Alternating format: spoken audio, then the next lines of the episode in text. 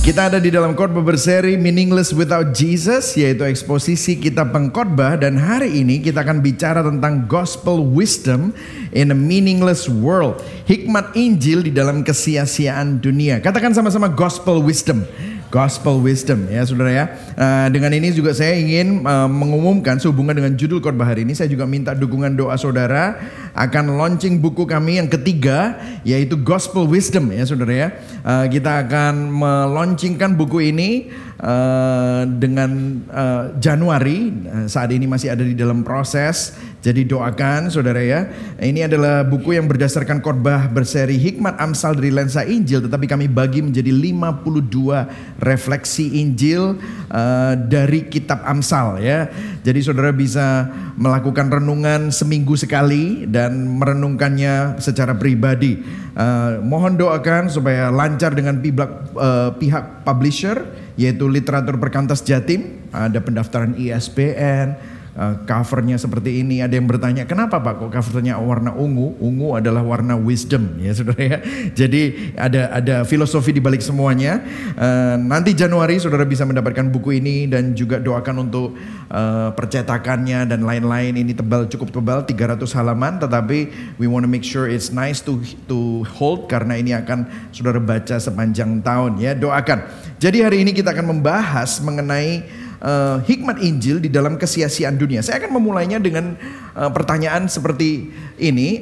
Kita akan baca ayatnya langsung. Karena apa? Karena ada berbagai ayat dari pengkhotbah 7 sampai pengkhotbah 11 yang akan kita baca bersama-sama. Nah, saya akan memulainya dengan sebuah pertanyaan yang membuat orang itu kecewa dan tidak percaya lagi sama Tuhan. Banyak orang yang bilang sama saya, Pak, saya udah gak percaya sama Tuhan lagi. Saya gak trust lagi dengan kekristenan. Kenapa? Karena lihat situasi saya, Pak. Situasi saya ini sudah percaya Tuhan, saya beribadah, saya menyembah Tuhan, saya ini rajin pelayanan, tapi buktinya kok saya kena kanker, Pak. Saya sudah nyumbang, saya udah pelayanan, saya ini cinta Tuhan, tetapi kenapa kok anak saya memiliki kebutuhan khusus? Belum lagi kalau saudara lihat orang lain. Orang lain itu nggak percaya Tuhan, hidupnya itu kacau balau, tapi hidupnya tubuhnya sehat. Orang yang gak percaya Tuhan, kenapa kok anaknya fine-fine saja, bahkan happy-happy saja. Pak, saya ini jujur, saya melakukan semua sesuai dengan prosedur, tetapi kenapa kok bisnis saya bangkrut? Sedangkan orang yang jahat, orang yang nipu, orang yang nyuap, bribing kanan dan kiri, main kotor, bisnisnya makin diberkati Tuhan. Bukan diberkati, makmur lah ya, makmur. Kok kayaknya gak adil, Pak? Kekristenan gak work, sehingga versi kekristenan mereka yang mereka anut itu akhirnya gagal untuk menjawab semua pertanyaan mereka. Belum lagi kalau kita bicara tentang keadaan yang ada di dunia, yaitu nomor 2, keadaan dunia yang penuh dengan kejahatan dan penderitaan. Coba lihat apa yang terjadi di Israel dan Palestina.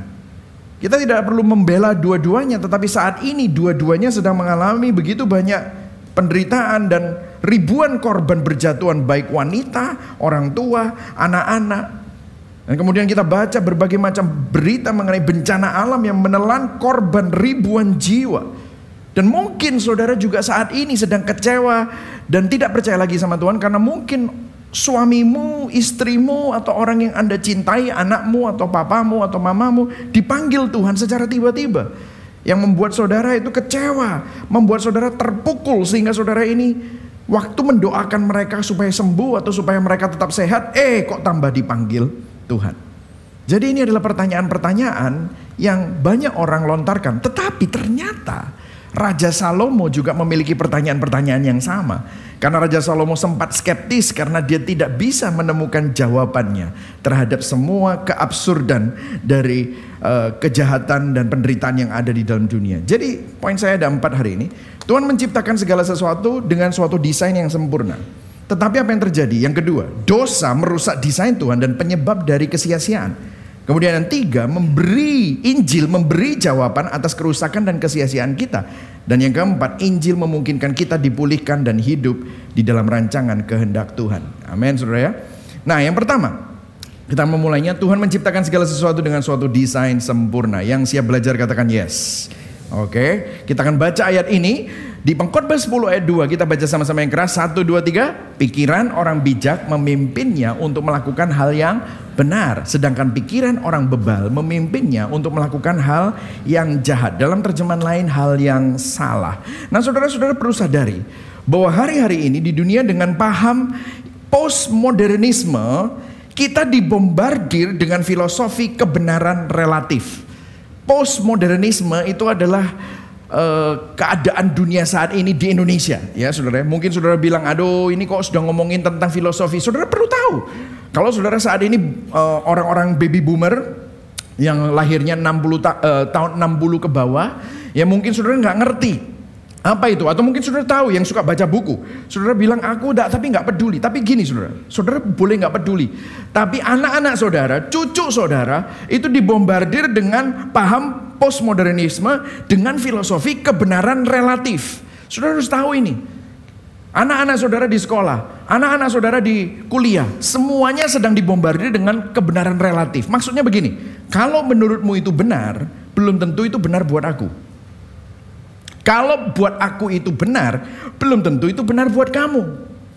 Saya kasih contoh. Kalau kamu percaya bahwa hubungan seks sebelum nikah itu salah, ya itu kan salah buat kamu. Menurut aku tidak. Nah, menurut aku kalau itu membuat aku happy, kenapa tidak? Kalau menurutmu korupsi itu salah dan cari duit itu harus jujur, dan menurut kamu itu yang benar, ya itu benar buat kamu. Belum tentu buat aku. Nah, tapi kalau kita perhatikan ayat ini berbicara bahwa orang bijak melakukan hal yang apa saudara? Benar. Dan pikiran orang bebal memimpinnya untuk melakukan hal yang jahat atau hal yang salah. Artinya ada yang benar dan ada yang salah. Bahwa kebenaran itu tidak relatif. Kebenaran itu ada. Kebenaran itu pasti. Kebenaran itu absolut. Bukan suatu ilusi serta tidak relatif. Mungkin sudah bilang begini, ah Pak Pendeta arogan. Kebenaran absolut itu nggak ada Pak. Yang benar buat Bapak belum tentu benar buat saya. Oke. Saya akan tanya sama saudara, apakah ada kebenaran matematika? Saya tanya, boleh dijawab. Apakah ada kebenaran matematika? Ada nggak? Ada. Ya, 3 tambah 3 berapa? Bukan 9. Mirip ya? Cuma tinggal dibalik. Oh, 3 kali 3 itu 9. 3 tambah 3, 6. Apakah ada orang bilang arogan? Jawabannya enggak 9 Pak, enggak 6 Pak, 9 gitu. Saudara tahu bahkan ada di Amerika itu saya pernah lihat videonya itu 1 tambah 1 sama dengan 2 matematika itu rasis katanya. Sudah pernah dengar? Terus alasannya apa? Di dunia lain, di universe lain, di universe lain itu 1 tambah 1 belum tentu 2, bisa saja 11. Sekarang saya mau tanya, yang mengada-ada siapa?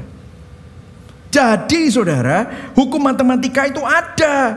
Begitu juga alam semesta itu diciptakan dengan suatu aturan benar dan salah. Kalau kita membaca Amsal 8 ayat 22-26 yang nulis juga Raja Salomo. Kalau kita baca ayat 22, 1, 2, 3, baca sama-sama. Tuhan telah menciptakan aku sebagai permulaan pekerjaannya, sebagai perbuatannya yang pertama-tama dahulu kala. Aku di situ itu adalah hikmat. Jadi kalau saudara baca Amsal 1 sampai Amsal 8, hikmat itu dipersonifikasikan. Hikmat itu jadi seseorang. Hikmat itu ngomong sama pembacanya. Dan Tuhan menciptakan hikmat, atau hikmat itu bersama dengan Tuhan waktu Tuhan menciptakan seluruh alam semesta. Dikatakan ayat 23. Ayo baca sama-sama, karena saudara tadi belum baca ayat ya, kita baca sama-sama. 1, 2, 3. Sudah pada zaman purbakala aku dibentuk, pada mula pertama sebelum bumi ada. Ayat 24. Sebelum air samudra raya ada, aku telah lahir. Sebelum ada sumber-sumber yang syarat dengan air. Ayat 25. Sebelum gunung-gunung tertanam dan lebih dahulu daripada bukit-bukit, aku telah lahir. Ayat 26. Sebelum ia membuat bumi dengan padang-padangnya atau debu dataran yang pertama. Saudara lihat ya, sebelum bumi itu ada, Tuhan bersama dengan hikmatnya merancangkan semua alam semesta. Jadi kalau kita bilang ya satu poin 1B adalah seluruh alam semesta diciptakan oleh Tuhan dengan desain yang sempurna dan sebuah pola keteraturan. Karena jika Tuhan menciptakan dunia dengan kebijaksanaan, maka ada suatu pola di dalam segala sesuatu. Ini tidak acak, saudara. Jadi saudara jangan berpikir seperti Big Bang itu hanya kebetulan. Semua itu hanyalah random, arbitrary. Tidak saudara, ada desainnya. Kalau saudara lihat saya berkhotbah dengan iPad ini ada desainernya. Bisa nggak saudara dalam 1 juta tahun iPad bisa terjadi? Saya mau tanya sama saudara, apakah HP saudara tiba-tiba jadi setelah 1 juta tahun? Nggak bisa, kenapa? Karena ada yang mendesain HP saudara, ada yang mendesain iPad ini, dan ada pabrik yang membuatnya. Artinya ini begitu kompleks sehingga perlu ada yang mendesain. Ini begitu kompleks sehingga perlu ada yang membuat dan pabrik yang mengassembly semua ini tuh. Saudara tahu apa yang lebih kompleks? Apa yang kompleks di dalam hidup ini? Alam semesta. Coba saudara lihat orbit tata surya kita. Begitu presisi, begitu luar biasa. Bumi bisa ada di belakang Jupiter, memastikan bahwa tidak ada meteor dan tidak ada asteroid yang besar untuk menabrak bumi. Semuanya nabrak Jupiter dulu. Saudara lihat gravitasi terjadi karena orbit tata surya. Begitu rapi, seakan-akan ada yang mengatur. Saudara punya jam tangan, itu begitu kompleks. Dan jam tangan saudara tidak bisa terjadi karena tiba-tiba ada Big Bang. Big Bang jam tangan terjadi 1 juta tahun kemudian. Tidak bisa. Harus ada yang mendesain. Saudara tahu apa yang lebih kompleks? Tubuh saudara. DNA coding saudara. Siapa yang mengkode DNA kita? Jadi kalau saudara tidak percaya bahwa Tuhan itu ada, maka yang absurd itu bukan Tuhan, tetapi saudara yang begitu bodoh dan tidak mau mengakui bahwa Tuhan itu ada. Hidup manusia itu ada di dalam tatanan, ada pola, ada koridor, semua pola-pola itu ada. Maka kalau saudara mengikuti pola itu, mengikuti semua kebenaran-kebenaran itu, maka saudara akan hidupnya baik-baik saja. Tetapi waktu saudara memberontak dan melawan pola-pola ini dan tidak beroperasi di dalam koridor pola-pola ini, maka kita akan kacau. Saudara bisa melihat ini dalam hukum gravitasi. Saudara loncat di tingkat 4, saudara pasti jatuh. Tetapi waktu saudara tadi naik lift, bahkan anak saudara tadi naik lift dari basement sampai ke lantai 3. Bukankah itu mengambil keuntungan dari hukum gravitasi? Waktu kita beroperasi di dalam pola-pola keteraturan benar dan salahnya Tuhan, maka kita akan terus ada di dalam tidak celaka. Hidup kita baik-baik saja. Nah, prinsip yang sama juga ada di dalam kehidupan. Pengkhotbah 7 ayat 12b dikatakan begini. Ayo kita sama-sama baca. 1, 2, 3. Dan beruntunglah yang mengetahui bahwa hikmat memelihara hidup pemilik-pemiliknya. Jadi kalau saudara tahu bahwa ada yang benar dan yang salah, dan mengetahui bahwa yang benar dan yang salah itu perlu diikuti, kamu akan memilih yang benar. Saat kita memilih yang benar, kamu berhikmat. Dan hikmat memelihara hidup pemilik-pemiliknya. Jadi kebenaran berikutnya adalah begini. Prinsip yang ada di alam, hukum matematika, hukum aerodinamik, hukum termodinamik. Itu bukan cuma hanya di hukum-hukum itu saja. Tetapi prinsip yang sama juga teraplikasi di dalam semua area kehidupan. Tuhan menciptakan segala sesuatu dengan suatu desain dan pola keteraturan. Nah, hidup melawan desain Tuhan adalah kebodohan karena akan mengacaukan kehidupan.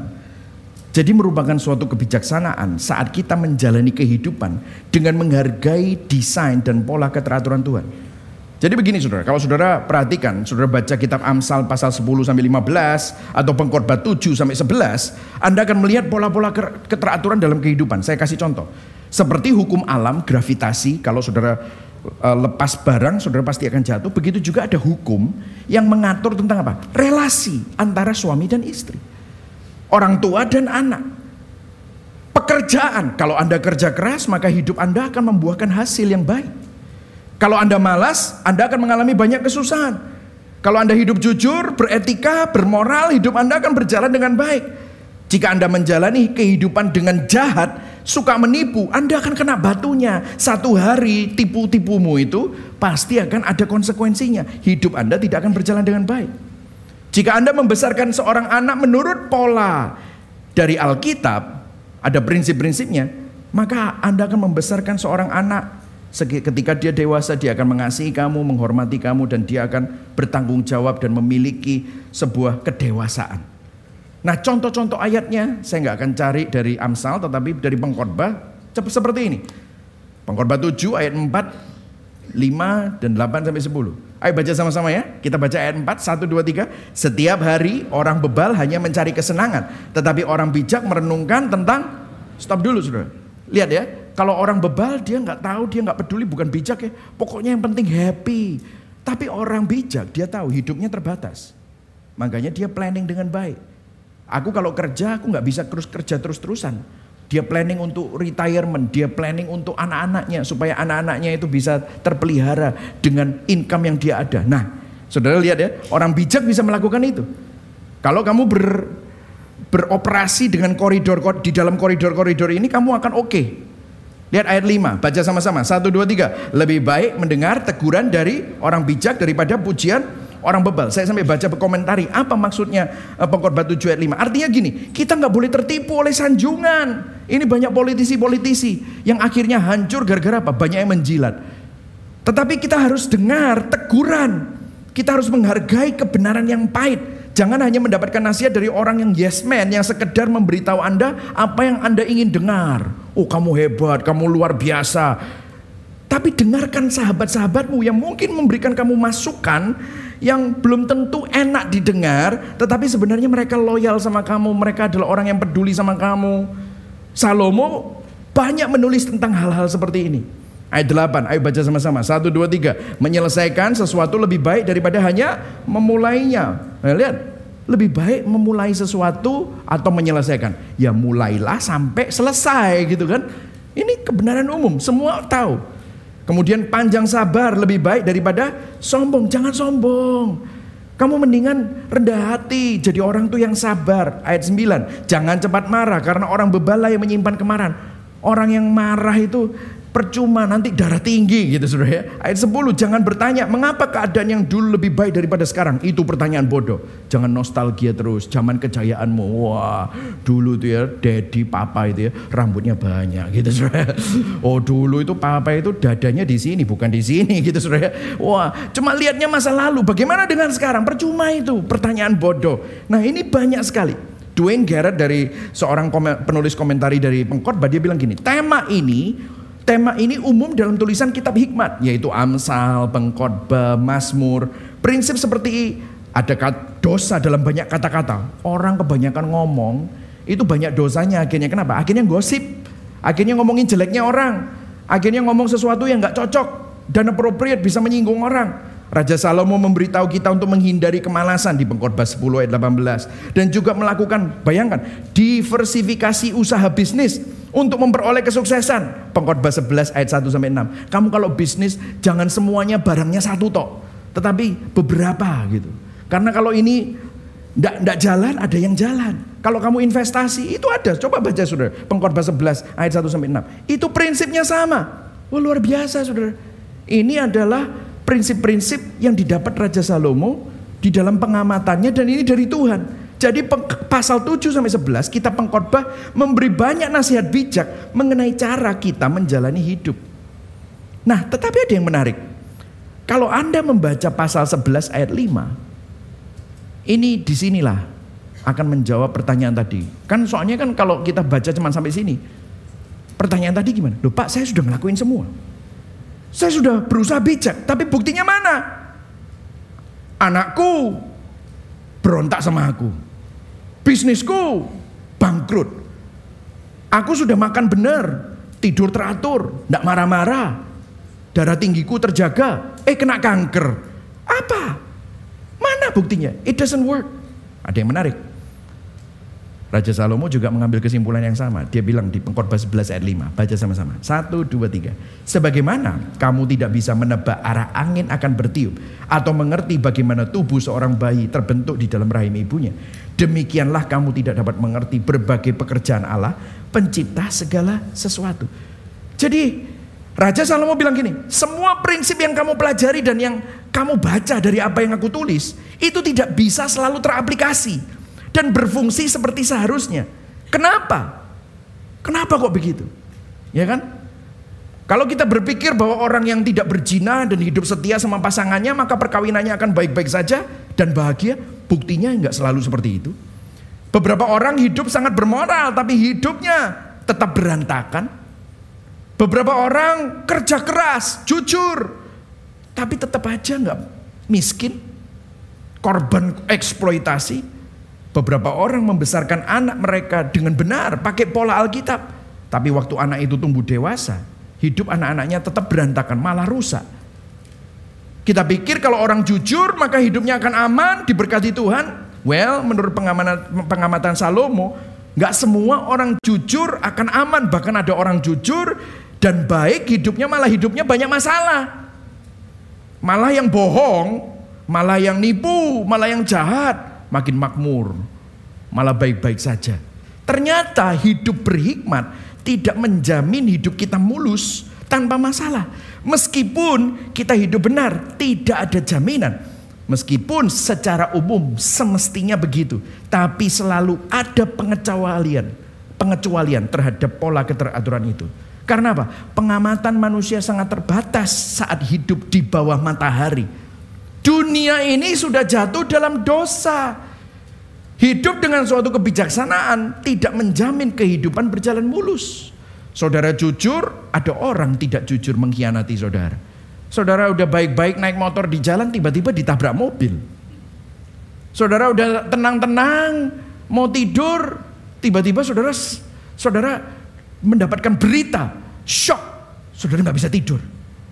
Saudara membaca berita ada masalah ekonomi, investasimu jatuh, crash, saudara nggak bisa ngapa-ngapain. Saudara akhirnya kehilangan semuanya. Apa yang terjadi?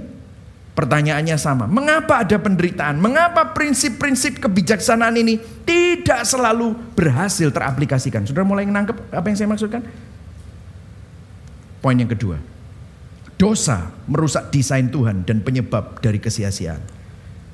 Di pasal 10, ada sebuah ayat dari kitab Pengkhotbah dan Raja Salomo terdengar seperti Rasul Paulus di kitab Roma melalui ayat ini. Dia bilang begini, ini loh penyebabnya, salah satunya.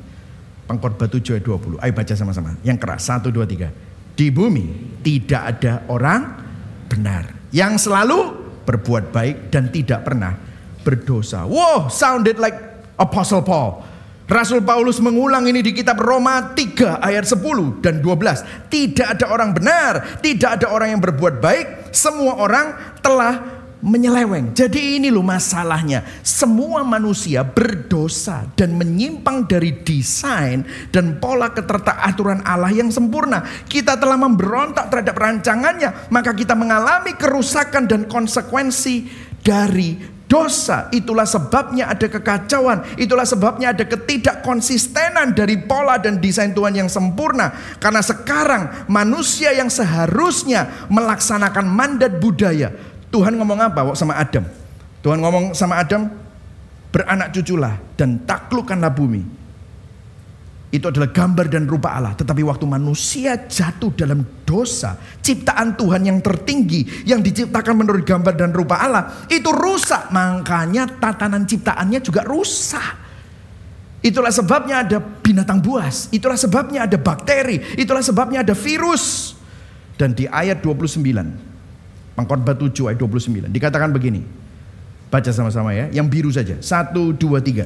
Satu hal yang aku pelajari bahwa Allah memang menciptakan manusia untuk hidup benar. Mestinya manusia diciptakan untuk hidup benar. Apa desain Tuhan untuk manusia? Tuhan menciptakan manusia pertama, saudara, by the way, kalau saudara baca manusia, bahasa Indonesianya manusia. Dalam bahasa Ibrani, saudara baca manusia, itu literally terjemahnya adalah Adam. Ini Raja Salomo mengacu kepada kitab Kejadian. Bahwa Tuhan menciptakan manusia pertama, Adam, itu sempurna dan utuh. Sesuai gambar dan rupa Allah.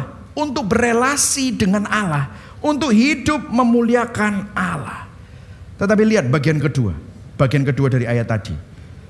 Koma, tetapi. Yang baca sama-sama. 1, 2, 3. Tetapi kita sendirilah yang apa? Mengambil jalan berliku-liku. Saudara lihat ya, disinilah manusia itu awalnya menurut gambar dan rupa Allah, berelasi dengan Allah, hidup memuliakan Allah. Tetapi manusia berdosa, apa yang terjadi? Gambar dirinya rusak, relasinya sangat rapuh, hidup untuk cari kemuliaan fana. Saudara lihat, gambar diri manusia rusak, makanya mereka berusaha merubah gender mereka. Oh, heteroseksual sesuai dengan desain Allah. Oh, aku nggak happy dengan itu. Oh, mungkin homoseksualitas.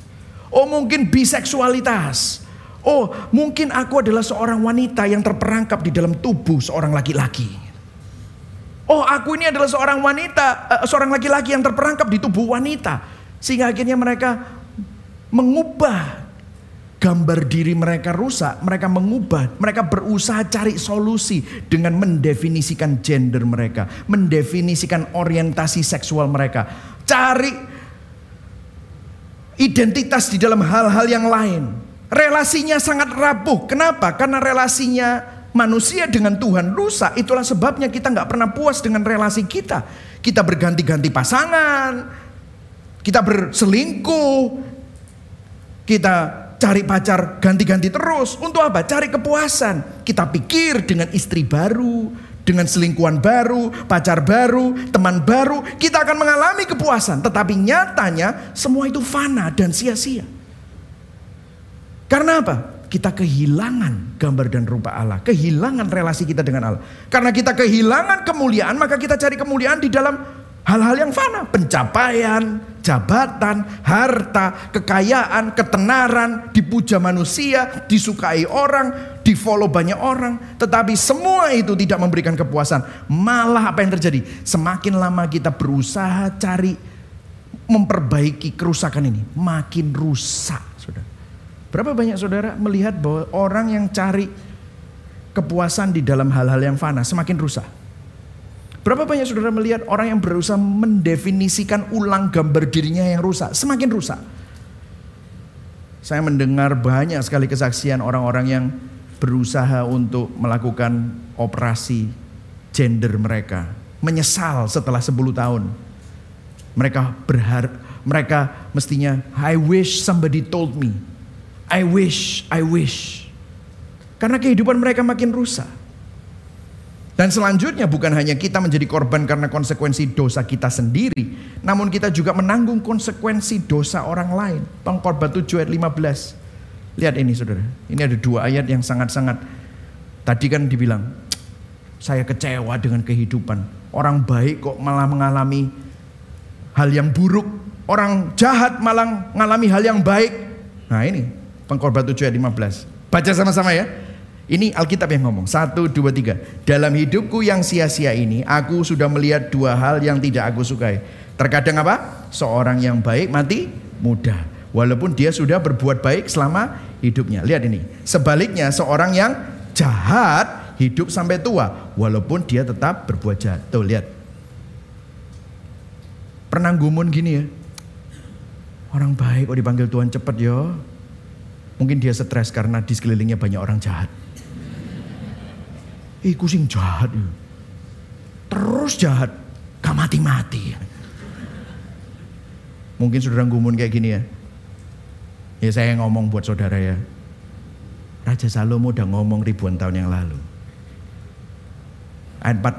Pengkhotbah 8 ayat 14. Ayo baca sama-sama. 1, 2, 3. Aku juga memperhatikan kesia-siaan yang sering terjadi di dunia ini. Apa? Kecelakaan atau kemalangan justru terjadi kepada orang yang hidup benar. Sedangkan orang jahat berhasil tanpa mengalami persoalan. Ini sungguh sia-sia. Coba lihat. Pernah gumun gini? Pernah pasti. Masa saya saja yang pernah? Raja Salomo udah bilang gini. Dosa orang lain kena sama orang baik. Orang jahat yang melakukan, orang baik yang menanggung konsekuensi. Komplain banyak orang kan begini. Kenapa hal buruk menimpa orang baik ya? Salomo juga cari jawabannya.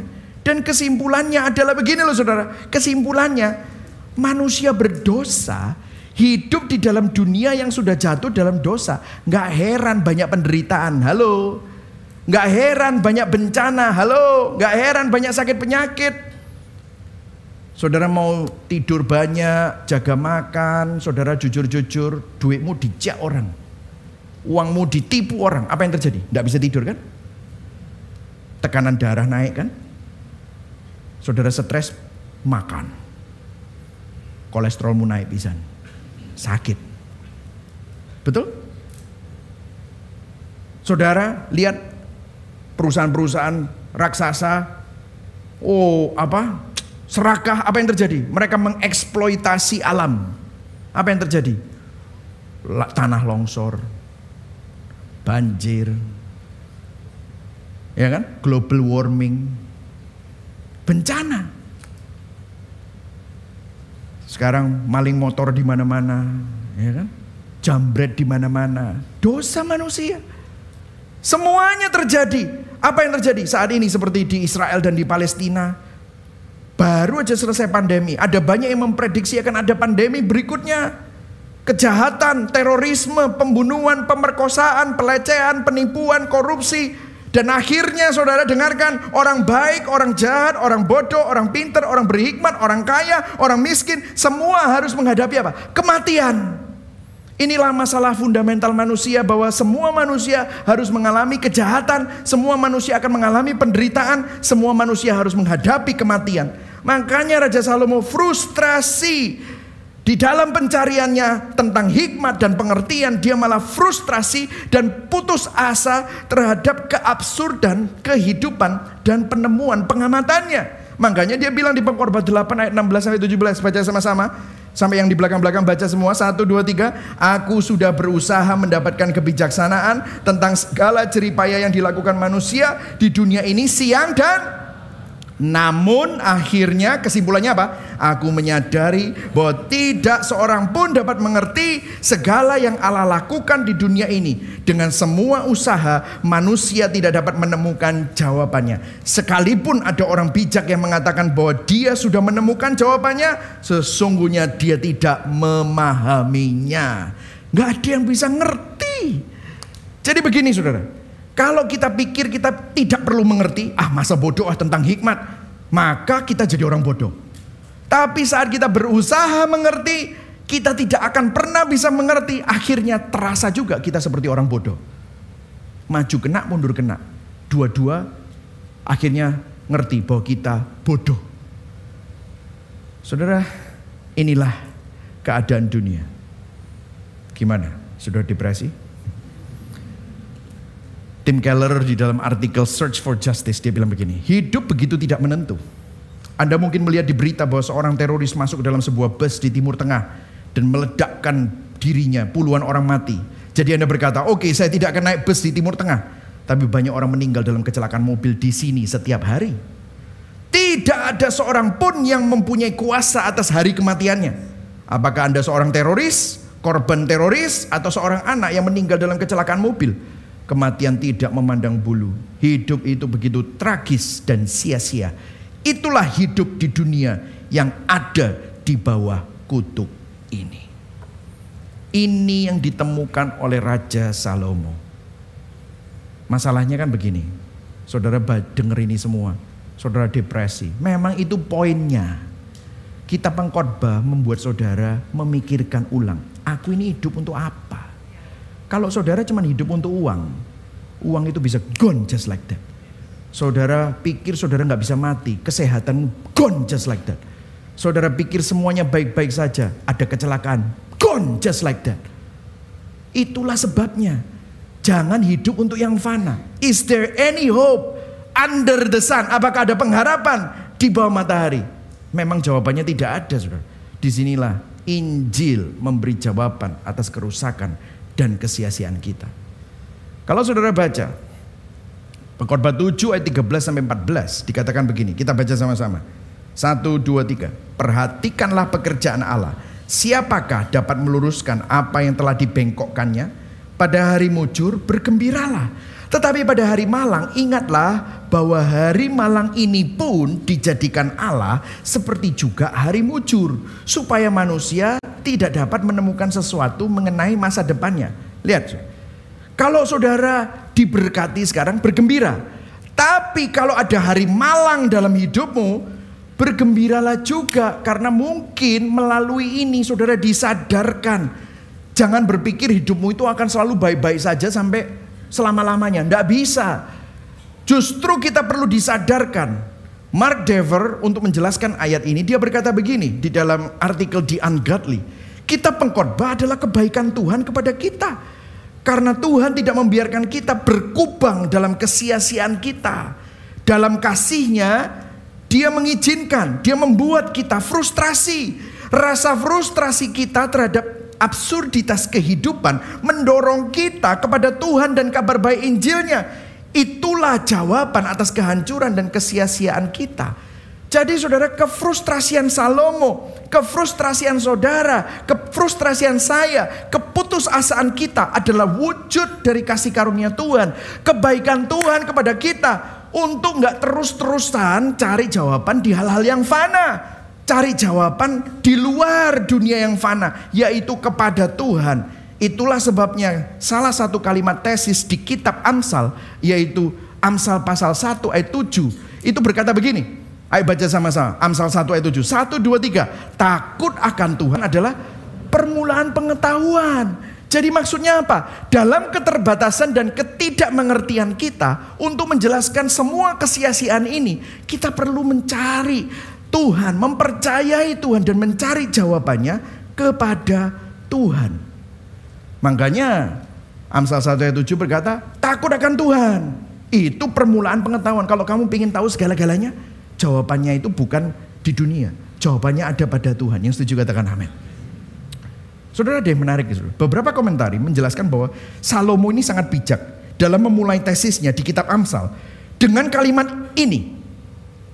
Dan ini juga akan memberikan kesimpulan dari kitab pengkhotbah.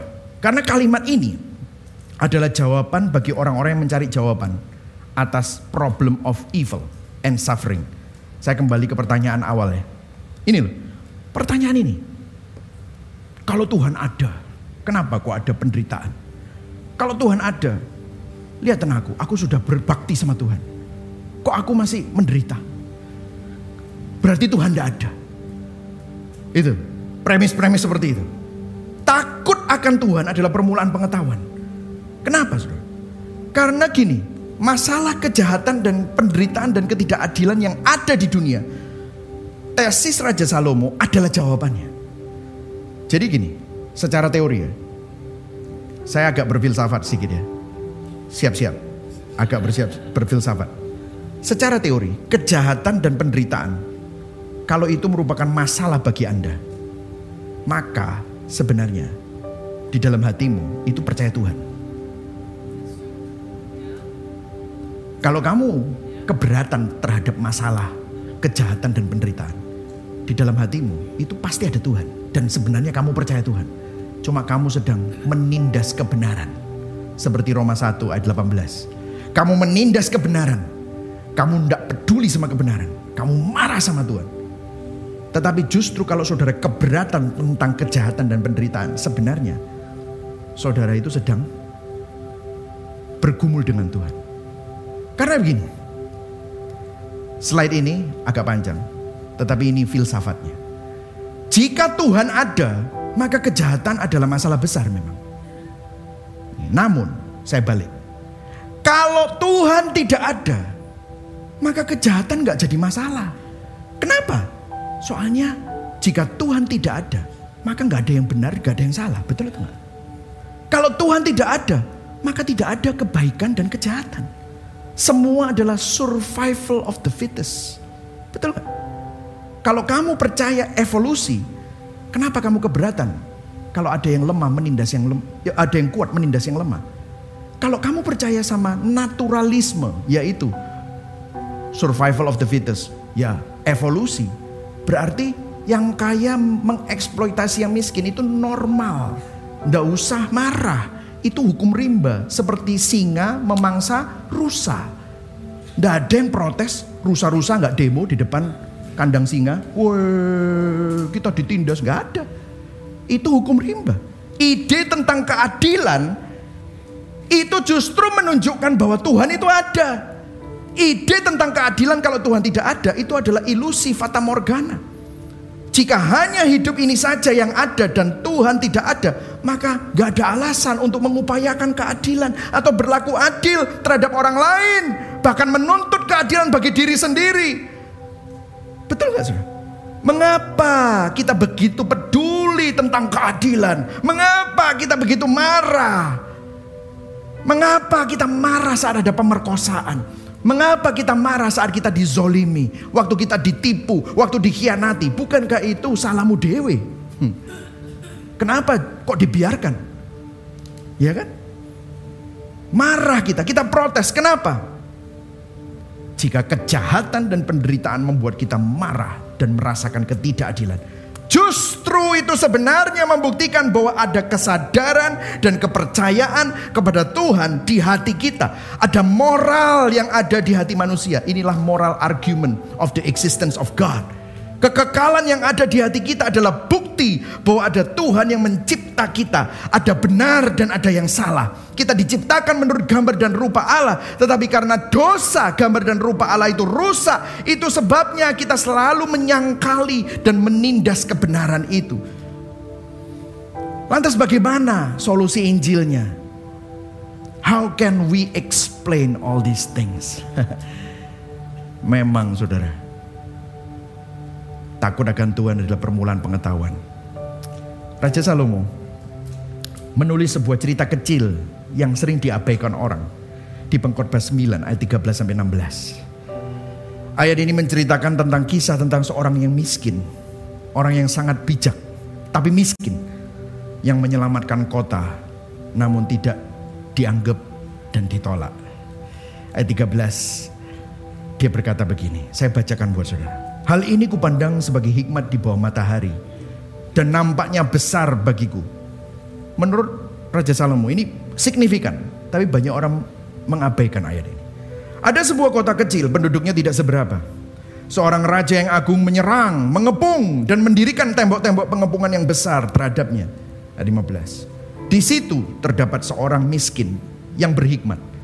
Dengan hikmatnya ia menyelamatkan kota itu.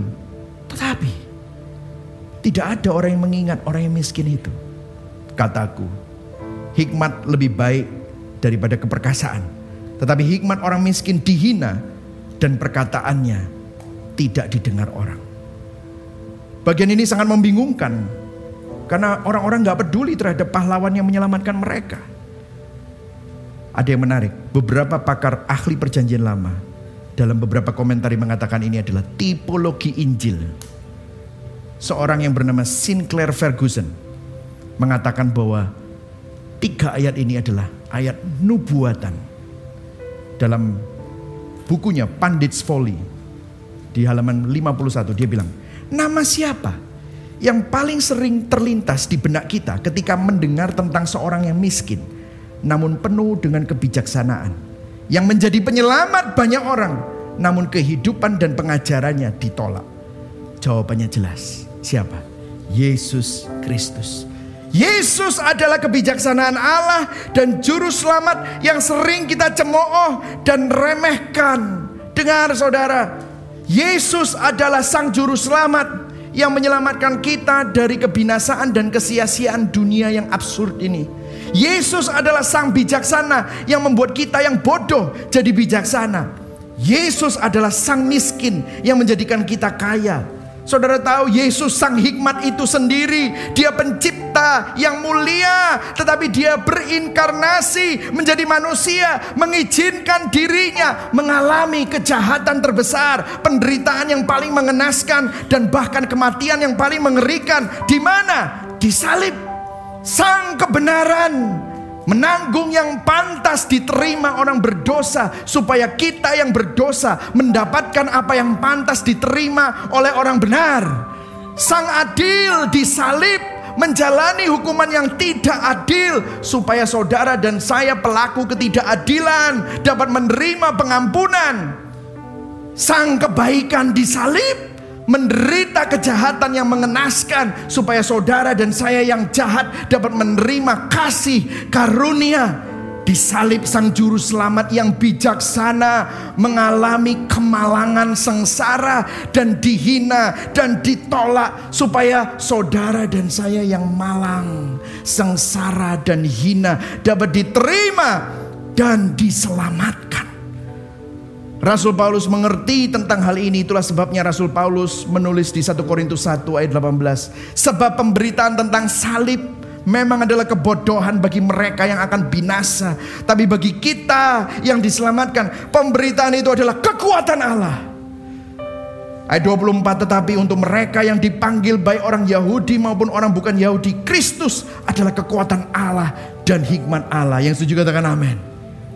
Ayat 30, tetapi oleh Dia kamu berada di dalam Kristus Yesus, yang oleh Allah telah menjadi hikmat bagi kita. Ia membenarkan, menguduskan, dan menebus kita. Berikan tepuk tangan buat Tuhan. Ini yang dilakukan Yesus. Yesus Kristus sangat bijaksana, rela menjadi kebodohan bagi dunia, supaya kita yang pikir kita bijaksana, padahal sebenarnya bodoh, dibuat bijaksana sama Tuhan. Jadi begini, saudara. Jawaban pertanyaannya, mengapa hal buruk terjadi pada orang baik? Pertanyaannya, mengapa hal buruk terjadi pada orang baik? Saudara tahu? Pertanyaan itu jawabannya, itu pernah terjadi cuma sekali. 2000 tahun yang lalu di atas kayu salib. Karena saudara dan saya bukan orang baik. Tidak ada manusia yang baik. Yang ada adalah orang berdosa yang mengalami hal yang buruk. Tetapi hanya satu orang baik yang mengalami hal yang buruk, menggantikan dosa saudara, dosa saya di atas kayu salib. Dia mengalami hal yang paling buruk, padahal dia tidak harus. Supaya apa? Supaya saudara dan saya di dalam keburukan yang ada di dalam dunia memiliki pengharapan bahwa ini semua bukan rumah kita, ini semua satu hari akan dipulihkan. Dan Dia mendampingi saudara. Saudara dan saya yang ada di dalam Kristus diselamatkan dari kesia-siaan dunia, diselamatkan dari dosa. Sekarang saudara dan saya jadi orang benar karena karya Yesus Kristus. Yang setuju katakan amin. Yang keempat, saudara, Injil memungkinkan kita dipulihkan hidup dalam rancangan kehendak Allah. Kalau sudah perhatikan di Pengkhotbah 8 ayat 12. Baca sama-sama ya. 1, 2, 3. Walaupun orang yang berdosa dan yang berbuat jahat 100 kali hidup lama, namun aku tahu bahwa orang yang apa? Takut akan Allah akan apa? Beroleh kebahagiaan, sebab mereka takut terhadap hadirat-Nya. Yang setuju katakan amin. Dengar, saudara. Bagaimana kita dipulihkan? Bagaimana kita menghidupi rancangan Tuhan di tengah dunia yang sudah jatuh ini? Saudara, ketika Anda mengikuti desain dan pola Tuhan di dunia yang berdosa ini, mungkin dalam hidupmu saat ini, atau sekarang mungkin sudah baik-baik saja, tetapi di masa depan, segala sesuatu mungkin tidak selalu berjalan dengan baik. Namun begini, pada akhirnya, katakan sama-sama, pada akhirnya. Katakan sama-sama sekali lagi, pada akhirnya. Di dalam Kristus, katakan sama-sama, saya di dalam Kristus. Segala sesuatu akan berakhir dengan baik. Yang setuju katakan amin. Orang fasik tidak akan selamanya makmur. Pengkhotbah 12 ayat 14 bilang gini. Satu hari, Raja Salomo bilang, semua orang akan dihakimi. Semua yang tersembunyi akan terungkap. Yang jahat akan mendapatkan ganjarannya. Yang baik akan mendapatkan ganjarannya. Orang fasik yang makmur itu tidak akan selamanya makmur. Orang benar yang ada di dalam Kristus tidak akan menderita selamanya. Malah dia akan mengalami kebahagiaan kekal bersama Kristus, sekarang maupun di langit baru dan bumi baru kelak. Yang setuju katakan amin. Saudara, saya mau tanya ya, ini sebagai penutup ya. Saudara tahu gak kenapa sih Yesus itu gak cuma mati aja menebus kita? Kan cukup kan? Sehingga kalau kita mati masuk surga. Kenapa kok dia harus mengalami kejahatan? Dia harus dipukuli, disiksa, dia harus diludahi, dikhianati, dia harus mengalami penderitaan yang mengenaskan, dia harus tergantung di atas kayu salib selama 6 jam, dia harus mengalami semua itu, dihujat. Kenapa sih? Kenapa dia harus mengalami itu semua? Dia harus mengalami kejahatan, penderitaan, dan kematian. Kenapa? Mau tahu jawabannya? Saya mau tanya sama saudara ya. Situasi ini akan menolong saudara untuk menjawab pertanyaan tadi. Kalau saudara sakit kanker, saudara mau dihibur sama 3 macam orang. Pilih ya salah satu ya. Pilih salah satu. Saudara sakit kanker. Saudara stadium 4. Dokter sudah bilang, kamu sudah umurnya sebentar lagi dipanggil lah. Saudara sedih. Terus didatengin sama 3 orang ini. Yang pertama, orangnya sehat. Orangnya ngerti banyak tentang kanker, tapi dia gak sakit kanker. Terus dia datang, dah, nanti bisa sembuh kok. Oh, Tuhan menolong. Terus saudara dengerin itu, terhibur gak? Dah, dia sehat, iya kon sehat, gak ngerti. Betul ya saudara? Yang kedua, teman sebelah saudara, kamar sebelah. Malah sebentar lagi mau dipanggil Tuhan. Saudara dipanggil. Nip, gitu saudara.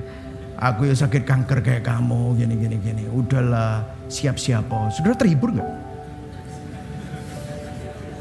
Dia sama-sama sakit kanker, lebih parah dari kamu, tapi masih sudah sebentar lagi dipanggil. Saudara terhibur? Nggak terhibur. Yang ketiga, saudara didatangi orang survivor cancer, sama stadiumnya sama dia, kamu. Tapi kemudian dia survive. Dia bilang, keep your spirit. Biarkan tubuhmu yang ngelawan.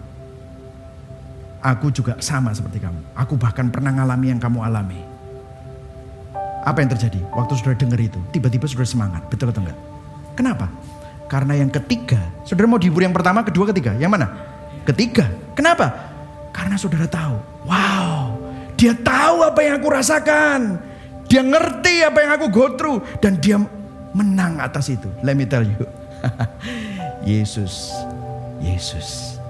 dikhianati, dijahati, diperlakukan tidak adil, ditinggalkan sendirian. Tidak ada yang peduli sama dia. Miskin, homeless, ditelanjangi, dilecehkan. Bahkan kalau saudara tahu itu yang dicelup anggur, ditaruh di situ, saudara tahu itu untuk bersihin pantatnya orang Romawi. Dilecehkan. Waktu saudara ngalami itu semua, orang tuamu mungkin gak ngerti, istrimu gak ngerti, kakakmu gak ngerti, pendetamu gak ngerti, tapi Yesus ngerti. Dia mendampingi saudara. Karena dia tahu perjalananmu itu 70 tahun. Panjang. Panjang gak? Ya panjang menurut manusia. Tapi itu pendek menurut Tuhan. Tapi Tuhan sudah menang melalui penderitaan, kejahatan, kematian. That's why dia namanya siapa? Immanuel. Bukan apa yang saudara hadapi, tetapi siapa yang bersama dengan saudara. Itulah sebabnya saudara bisa dibilang lebih dari pemenang. Kita bisa tenang karena Yesus sudah menang. Pertanyaan reflektifnya, masih kecewa sama Tuhan? Masih marah sama Tuhan terhadap situasi hidup kita? Mungkin saudara berpaling sama dirimu soalnya. Kepada siapa saudara berpaling cari jawaban? Kalau kepada dirimu kamu kecewa, kepada dunia sia-sia. Datang kepada Tuhan. Sadar gak? Kalau kita hidup di dunia yang sudah jatuh dalam dosa, nggak ada jawabannya di sini. Sedang kita sendiri juga penuh dengan dosa, dikelilingi orang berdosa. Itu loh yang jadi akar dari kejahatan, penderitaan, dan kematian itu. Sudahkah saudara berjumpa dengan pribadi Kristus? Sudahkah pengorbanan salibnya mengingatkan saudara akan pendampingannya di tengah penderitaanmu? Sudahkah keindahan Injil itu saudara renungkan menata ulang dan menenangkan hati saudara. Mari sama-sama kita bertobat dari menggunakan cara dunia dan bersandar atas hikmat kita sendiri. Kita berpaling sama Yesus, karena hanya Injil yang bisa membebaskan kita dari kekecewaan dan kesia-siaan. Kenakan lensa Injil yang mampu mengubah kebodohan menjadi kebijaksanaan di dalam Kristus. Amin. Mari sama-sama bangkit berdiri saudara. Saudara diberkati hari ini. Amin. Karena Injil, segala sesuatu mungkin tidak selalu baik. Mungkin ada di antara saudara yang mengalami hal-hal yang kurang baik saat ini. Namun di dalam Kristus selalu ada kebaikan di dalamnya. Yang setuju katakan amin. Amin. Karena Injil kita dihibur karena menyadari bahwa Tuhan adalah Tuhan yang merengkuh kerapuhan dan mengerti semua penderitaan yang kita alami. Karena Injil dalam keterbatasan dan ketidakmengertian kita, kita tahu bahwa Tuhan senantiasa mendampingi kita di dalam setiap pergumulan kita.